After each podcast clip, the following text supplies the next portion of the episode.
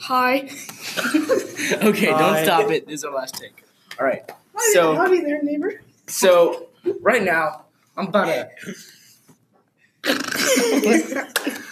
Okay, so we basically just did the same work.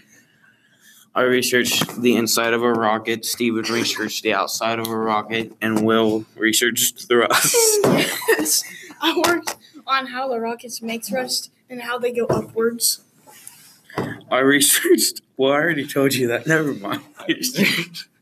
Okay, so I researched the um, outside of a rocket and how and how the uh, pro- different prosthetics on the rocket, like the fins and the nose piece, help it fly. Yes. someone's watching. So, um, I don't think there's cameras in here. Um, anyways,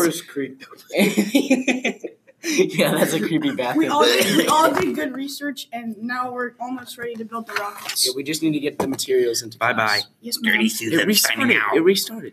Oh wait, no.